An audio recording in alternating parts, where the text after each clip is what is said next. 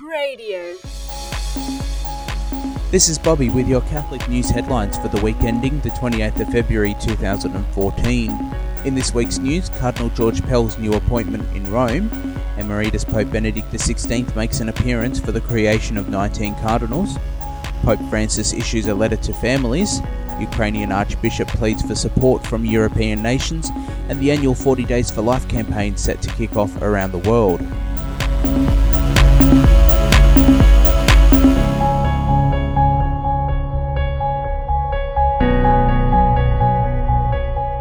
News of Archbishop of Sydney Cardinal George Pell's appointment as the Vatican's prefect of the Secretariat of the Economy has been warmly welcomed around the world this week by bishops and commentators.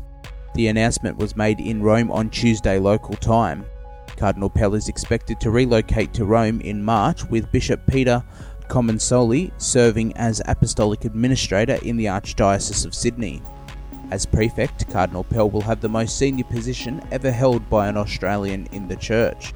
The Secretariat of the Economy is a new high level department which is tasked with managing the economic and administrative affairs of the Holy See in Rome. Key tasks for the new Secretariat include the implementation of new approaches to management, financial planning, and auditing in the Vatican. It represents part of the major reform of the Roman Curia initiated by Pope Francis and the Council of Eight Cardinals. In a statement, Cardinal Pell said that he is deeply honoured to take on the role, which will provide the opportunity to enhance the Holy See's capacity to support the good works of the Church, especially those which help the poor and disadvantaged. Positive reactions to the appointment have come from around the globe, with veteran correspondent John Allen Jr. commenting that Pope Francis's decision shows a new day is dawning in transparency and accountability at the Vatican. Allen said of Cardinal Pell, he's like a linebacker in a cassock, a tough, no nonsense guy not likely to be cowed by Vatican mandarins who resent the intrusion on their prerogatives. Statements of support have also come from Cardinal Pell's brother bishops, including Bishop Anthony Fisher of Parramatta, who said he is a man with great ideas who also knows how to get them to happen.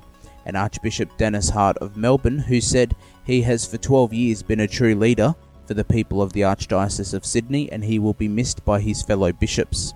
Hobart's Archbishop Julian Porteous has also released a statement saying that this appointment by the Holy Father is a great honour for the Church in Australia and the Australian community in general. The appointment by Pope Francis is a recognition of the high esteem in which the Holy Father holds the Cardinal and a recognition of how highly he values his contribution to the Universal Church, he said. Cardinal Pell leaves the Archdiocese of Sydney after 13 years as Archbishop, Highlights of his leadership in Sydney have included an elevation to the College of Cardinals in 2003, hosting World Youth Day in 2008, and a long standing defence of orthodoxy in the Archdiocese.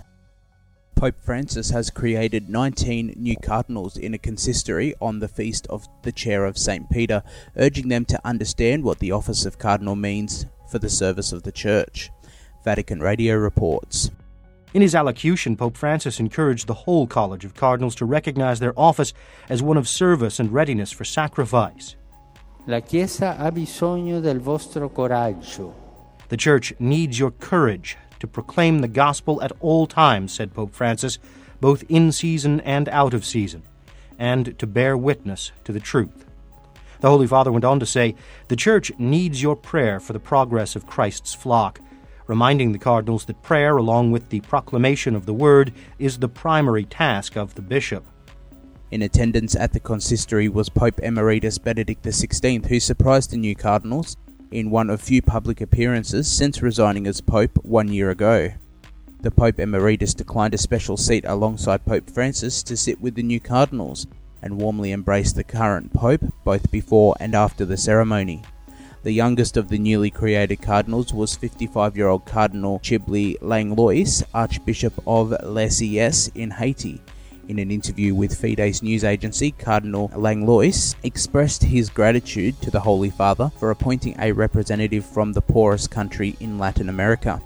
Cardinal Langlois said, Our local church is grateful to the Pope for appointing a cardinal for Haiti, a most significant act. It gives our small country a presence in the eyes of the world. The church in Haiti lives in constant spirit of evangelization. This includes living and sharing the concerns of the poorest of our people, as Pope Francis has said so often, said Cardinal Langlois. Pope Francis has this week issued a letter to families asking for their prayers in the lead up to the extraordinary General Assembly of the Synod of Bishops in October this year. The Synod has been called to discuss the theme of pastoral challenges to the family in the context of evangelization and will involve bishops, priests, consecrated men and women, and the lay faithful. In his letter, the Holy Father stresses the significance of the Synod and exhorts families to contribute through their prayers, saying, Such support on your part, dear families, is especially significant and more necessary than ever. This synodal assembly is dedicated in a special way to you, to your vocations and mission in the church and in society, to the challenges of marriage, of family life, of the education of children, and the role of the family in the life of the church.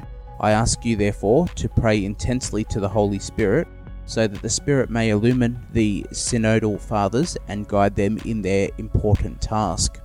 The Holy Father also wrote that the extraordinary synodal assembly is to be followed by an ordinary assembly and the World Meeting of Families in September 2015. May we all, then, pray together so that through these events the Church will undertake a true journey of discernment and adopt the necessary pastoral means to help families face their present challenges with the light and strength that comes from the Gospel, the Holy Father said. You can read the full letter on the Vatican News website. The major archbishop of the Ukrainian Greek Catholic Church has this week held a press conference appealing for support for Ukraine from the European nations. Vatican Radio has that report. Speaking at a press conference held on Tuesday at Vatican Radio, his Beatitude Sviatoslav Shevchuk denounced the fact that the cry of the Maidan protesters went largely unheard and ignored until the explosion of violence last week that left some 100 people dead and thousands more injured. He said that Ukraine is now living through a dark time because nobody knows how the situation is going to evolve.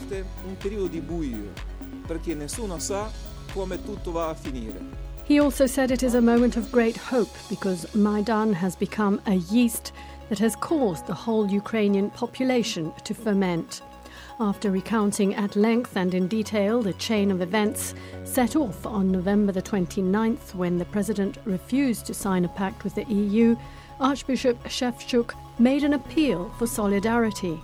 Un appello alla solidarietà. I would like to ask all Europeans to wake up because what is happening in Ukraine sooner or later will touch all of you. Because Ukraine, he said, is part of Europe.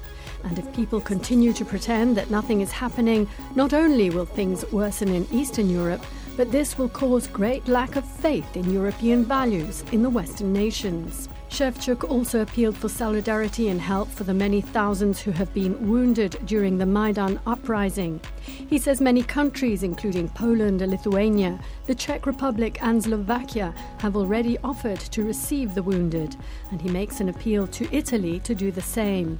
Shevchuk expresses his gratitude to Germany, Poland, and France for having sent their foreign ministers to Ukraine to act as peace mediators in the most difficult moment of the standoff. But he warns this kind of solidarity must continue. Because the danger that one of our neighbors will provoke a civil war has not blown over. I'm Linda Bordoni.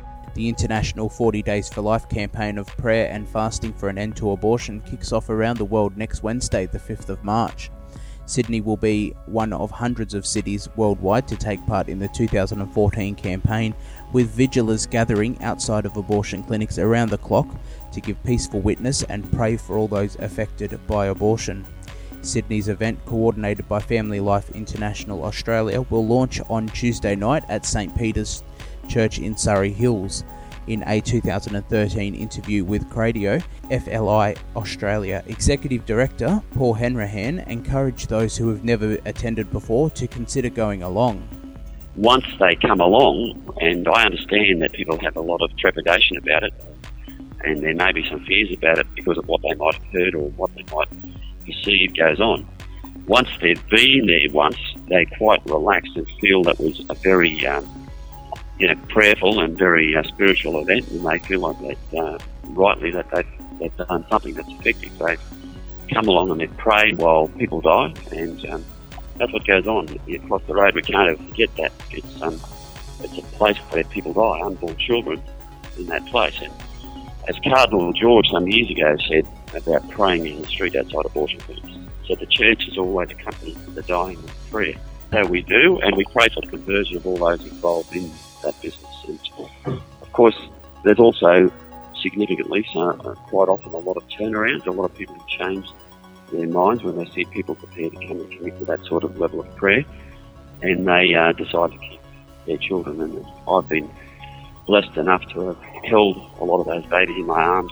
The Sydney launch will begin with Mass at 6pm, celebrated by Bishop Terence Brady, and will be followed by a candlelit procession to the local abortion clinic and back to the church for exposition.